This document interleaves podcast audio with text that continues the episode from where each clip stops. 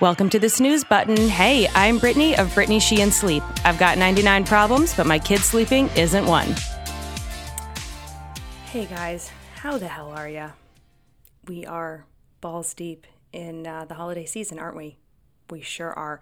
You know, I shouldn't have said those things. I need to check. I feel like I made this podcast explicit, knowing that I would say something inappropriate at some point, and I didn't want to get, I don't know, in trouble with the podcast police.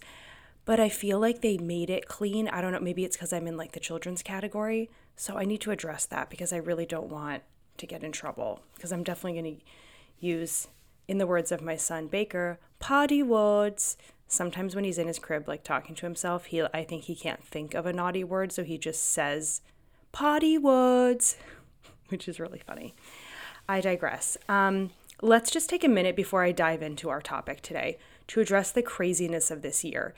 If you are like me, you are cruising for a bruising this season. Like I am trying to get hit by a freight train. I can't say no. I can't slow down. Um, I'm hosting a party for a lot of people in like four days. I've done very little planning for it. I have like some great ideas. I did, I have some cool stuff coming. Um, but uh, yeah, actually, shout out to Party People Creative. She is an Atlanta based party guru. Um, she's incredible. I'm actually, I'll put a link to her stuff in the show notes here so you can see her website. But she's been helping me with some ideas. And like, thank God, you know, just the same way you guys come to me for sleep help, I found her and was like, can you help me? I'm not good at this stuff. And like, I just need, sometimes you just gotta pay a little chaos tax. You guys know I love that concept. You pay a little chaos tax and you make your life easier. And clearly I need it because I also forgot to move the elf this morning. So when my kids came downstairs, they were like, Mama, Peter's still on top of that painting. And I was like, What? Peter? Seems like Peter had too much to drink last night or something. That's strange. Then they opened the wrong day on their advent calendar because I thought the five was, or I thought the 15 was five. So they opened the wrong day. I overslept for my alarm, so I was in my pajamas getting them ready, which like isn't a big deal, but I felt like one of those moms in like a movie that's like, ah, I'm just so over. You know, like the working mom in movies. She's always like running out the door, like still trying to put her heels on and like screaming at everyone. I felt like in like frantically packing the lunches. I felt like that person. Even though like I'm usually like slightly more put together, at least I have like a pair of jeans on.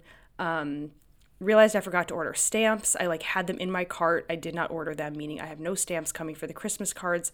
I've been trying to address because I didn't have the address list in time to get them done ahead of time. All the things. Are you guys done with me complaining? I'm sure you are.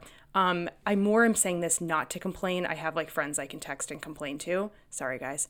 Um, but because I feel like a lot of you are probably in the same boat. So, solidarity. If you feel like things are slowly coming unraveled, you're not alone. We're going to get through this season just like we do every year, and it's going to be great. And I hope everyone's kids are not really, really under the weather. It's been such a theme, not only in my house, but you know, with this job that I have, this job, it's uh, I have a very interesting lens into illness. If you ever want to know, like, you know, do I ever sleep train kids while they have COVID? Or like, I have all sorts of stories and anecdotes. Um, being in business the last few years has been a, a crazy experience. So I hope that you guys are not as sick as, as some kids are. Anyway, let's get on to the topic for the seven people who are still listening at this point. So, I wanted to talk about a question I get a lot from families, frustrated, exasperated families who come to me with a second or third or even fourth child. I had a fourth with this kind of situation a few months ago. And they're like, so and so didn't have any of these issues. We never had to do this stuff. They almost seem maybe resentful is too strong of a word, but they're like annoyed. They're like, yeah, I know you're supposed to like do all these things, but like, you know, Tommy, like, we never had to sleep. here. Tommy just dropped his night feeds. Tommy, you know, broke out of the swaddle and just kept sleeping, uh, you know, with no sleep sack. And Tommy um, was could sleep great when we were traveling. And I don't understand why this kid has so many issues. And they're you know, they're frustrated about it. Um, I will say first, as a caveat, which you guys know I love caveats, that of course, what is considered a good and a bad sleeper is in the eye of the beholder. Not a term I use. No one is a bad sleeper, but you know, a parent's a parent's thought about like which kid is struggling versus which is amazing. You know, I'll sometimes have clients tell me their kid's a good sleeper, and I'm like, well, if they're waking up at 5 a.m. every morning, that's not good to me. I get it's good compared to the one who's waking up six times a night, right? But same thing on the on the other side. They're like, this kid's a horrific sleeper who's only waking up at 5 a.m. And I'm like, hey, it could be a lot worse, right? So that's take that with a grain of salt. But other thing too, I should say the other caveat is of course there are situations where a baby is born very prematurely has some decent health issues. Um, maybe they were in the NICU, maybe they had to have surgery, or even something as, you know, sort of run of the mill as like major issues latching, tongue and lip tie, reflux, silent reflux, right? Like all of those things, if your second child has them and the first didn't, of course that's going to feel different. But even outside of that, let's assume that both kids are operating on a, a, level playing field with all that stuff, right? They were both born at, you know, 38 weeks and whatever. They don't have reflux. I want to reframe for you that one of your kids did it right and one is frustrating. It's kind of the opposite. And this is uh, with the assumption that you went into this into this whole like sleep and parenting thing not really intentionally doing anything with the first one. That cuz that's really what I'm speaking to is parents who are like, we didn't do anything. We just like, you know, let followed their lead and they became a great sleeper. So like why isn't that happening with Joey? Um, here's the thing. Your kid slept well in spite of you doing everything wrong. Not your second one has a problem. Do you know what I'm saying? The child who you don't try to do anything, you don't really, you know, you kind of just follow their whatever and they just become a good sleeper. That's that means they're such a good sleeper that they learn to sleep well in spite of you not doing things to help them sleep well.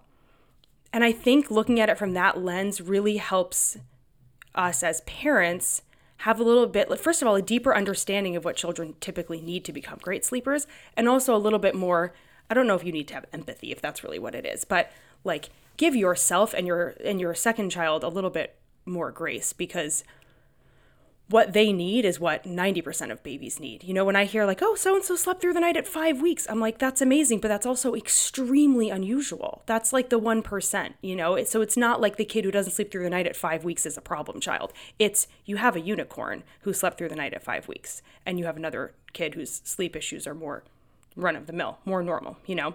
It's kind of like, I think a good analogy for this is like, you know you have like that friend who they can eat like pop tarts and krispy kreme donuts for every meal and they still weigh like 100 pounds and it's like annoying. You're like why i don't understand why you had three bowls of pasta and you're still skinny whereas everyone else needs to like you know go for a light jog and you know have their vegetables and be careful about not having you know candy corn after dinner a bowl of candy corn after dinner whatever it's not that like you have a, a problem, a weight problem. Is that that person is they're you know the one percent that they don't have to do anything to stay very thin, right? Like that's just their body and it's unusual that they can kind of do they're basically doing all the wrong things and they're still able to able to stay skinny. Does that make sense? I feel like that's a really good analogy. And of course, this can go the other way too. I will also have families, sometimes I'll have families who come to me and we work together for their second or third child and they're like, oh my God, working with you this time is like a walk in the park compared to James, who was like, you know, it was so hard with him. And like, I had no idea it could be this easy, right? Because they, they get the unicorn the second time around. So it can come that way. But I think framing it for yourself, like all kids, I shouldn't say all, the vast majority of kids need you to be intentional and support them learning to become great sleepers. And there are some, those unicorns, who don't need you to do anything, but they are the exception to the rule they are learning to sleep great in spite of you not really helping them. And the reason I think it's important to frame it that way is A, like all the things I said, so you aren't as frustrated with the kid who's not sleeping as well, but also to give you the confidence that there's no downside to establishing a good sleep foundation out of the gate. Of course, you know, when you have a two week old who's still very sleepy and, you know, they're kind of just like eating and sleeping and not doing much else, and you're like, maybe they'll be a great sleeper. Oh, whatever. I don't need to do anything. There's no downside right? No one is going to lose when you proactively work to make them a great sleeper. Either they will have desperately needed that help, and thank God you did, or it was coming to them pretty naturally anyway, and now you have all the tools in your toolkit for a future child, And you also have the confidence to address things as they come up down the road because maybe they're great in the first year of life, but then, you know, they hit the 12 month growth spurt or something happens, you know, they're jumping out of the crib when they're a toddler and you have different issues then, right? So either way, it's, it's a good boost of confidence for you. Um, and I think this comes into play as well sometimes when I'm working with very young baby clients, like newborns, um, people who are taking my newborn course, or families I'm working with who have like a three or a four month old. And if things don't click very quickly, they're like, Brittany, do you think like something we have to do something different? Do you think something's wrong with him or her? Like, I feel like other kids, you know, they do these things and it's like uh, two nights and they're sleeping through the night. And I say, yeah, there are kids who do that. But here's what I will say instead of framing it as like your kid is more difficult than others, it's thank God you're doing this. Because just imagine what the situation would be like if you weren't going through all of the motions and doing everything perfectly. You have the perfect schedule. You have the perfect amount of feeds they're getting. You are responding consistently. Like you're doing everything, you know, because eh, when I'm having that type of conversation, it's always with a family who's really, really focused on making sleep improvements and is doing an excellent job. They're super consistent, they're super focused on it, they're doing all the right things. And when they get discouraged, that's how I frame it for them. Like, I know it sucks that they're struggling to take more than like um, let's t- maybe a newborn example because I had a call like this recently and they were like, "Oh, you know what? She's already 7 weeks." And it's like we're still not getting more than one nap a day in the crib where it's not like a struggle. Like she's really fussy and if it's not that first morning nap, you know, there's a lot of passy pop in. We're having to shush pat. Sometimes we have to get her up. And I tell them, yeah, I want her to be taking more than one nap in the crib too. And that's and we talk through how we're going to work on that. And of course, I would be remiss if I didn't say by 10 weeks, we're full throttle. We're learning to sleep through the night. We're on a nap schedule. It's great anyway. But in those weeks leading up to it, yes, we have things we're going to keep working on. But if you weren't doing all the right things, if you hadn't been working on this stuff since day one, you would be the family that comes to me with a five or a six month old, which I get all the time, who have never napped in their bassinet or crib. They nap on mom and dad every day because when they were four or five or six weeks old, they didn't have this roadmap to look. They didn't really know what to do. And the baby was struggling. And they were like, I don't know. I mean, she's got to sleep. And the only way she seems to want to sleep is on my chest. So that's what we're going to do. And you do that for a couple of months. And obviously, then you're uh, operating. I mean, if I think my battery's low today, that poor mom and dad, their battery is insanely low, right? So they then they then they have to make a, a huge change from that.